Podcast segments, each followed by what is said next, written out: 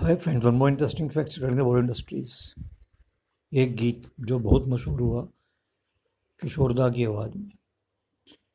रूप तेरा मस्ताना, प्यार मेरा दीवाना, भूल कोई हमसे ना हो जाए। ये गीत राजेश खन्ना पे पिक्चराइज किया गया था। क्या आप राजेश खन्ना का रियल नेम जानते हैं? उनका रियल नेम है जतिन खन्ना। Thank you